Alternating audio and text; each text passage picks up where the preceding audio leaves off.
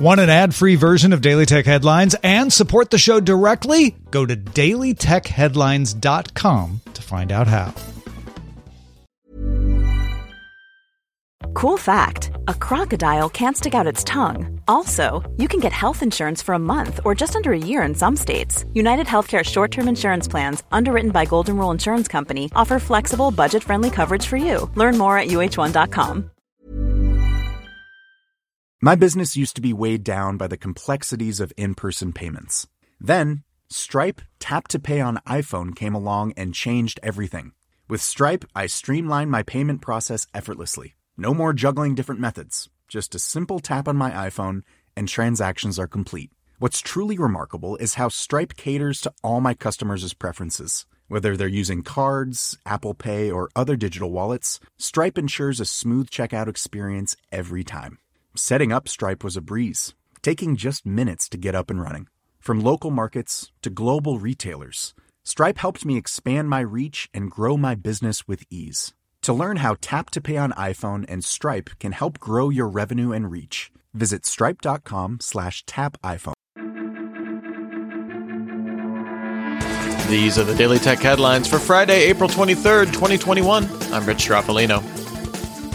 Facebook launched a series of newsfeed ranking tests that will ask users for feedback on what they see, which will be used to impact the overall newsfeed ranking process run over the next few months.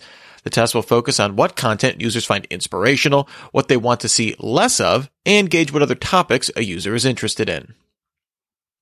The U.S. Supreme Court unanimously ruled that the Federal Trade Commission does not have the power to demand monetary restitution from companies engaged in deceptive practices.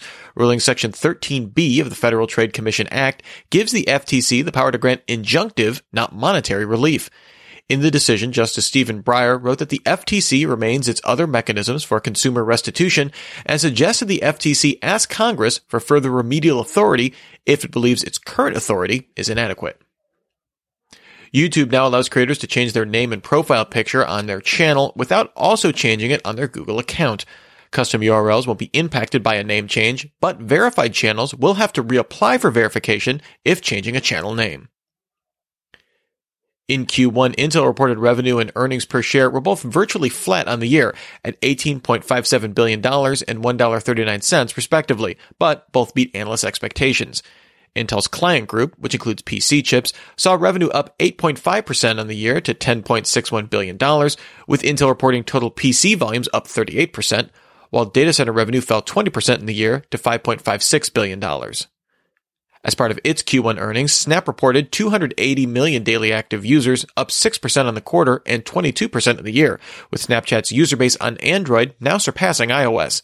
The company also reported its first positive free cash flow as a public company with $126 million, with overall revenue up 66% in the year to $770 million, beating analyst expectations. Security researchers at Germany's Technische Universität Darmstadt discovered a security flaw in Apple's AirDrop that exposes a user's phone number and email address by opening the iOS sharing pane when in Wi-Fi range. The researchers said this was the result of the contacts only option for AirDrop using a mutual authentication mechanism to compare email and phone numbers combined with a weak hashing mechanism that's easy to brute force. According to documents seen by Reuters, Senators Gary Peters and John Thune circulated a draft amendment to grant the U.S. National Highway Traffic Safety Administration the power to initially exempt 15,000 self-driving vehicles per manufacturer from human driver focused safety standards, up from the current 2,500 vehicle limit, eventually growing that number to 80,000 vehicles. The amendment would be attached to a bipartisan bill that would provide $100 billion for science and technology R&D. The Wall Street Journal sources say Spotify will soon offer support for podcast subscriptions.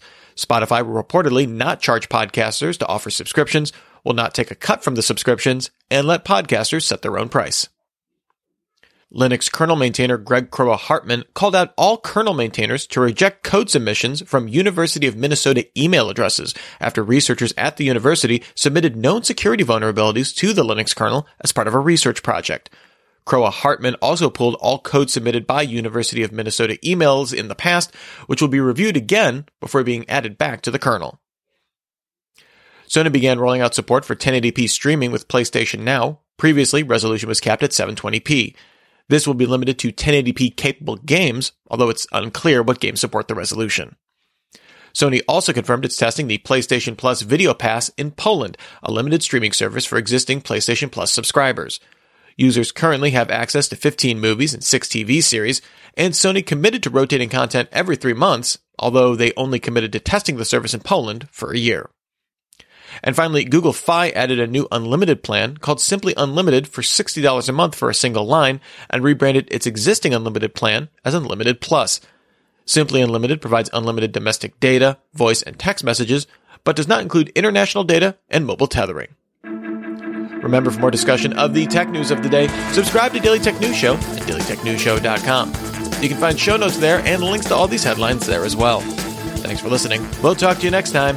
And from all of us here at Daily Tech Headlines, remember, have a super sparkly day.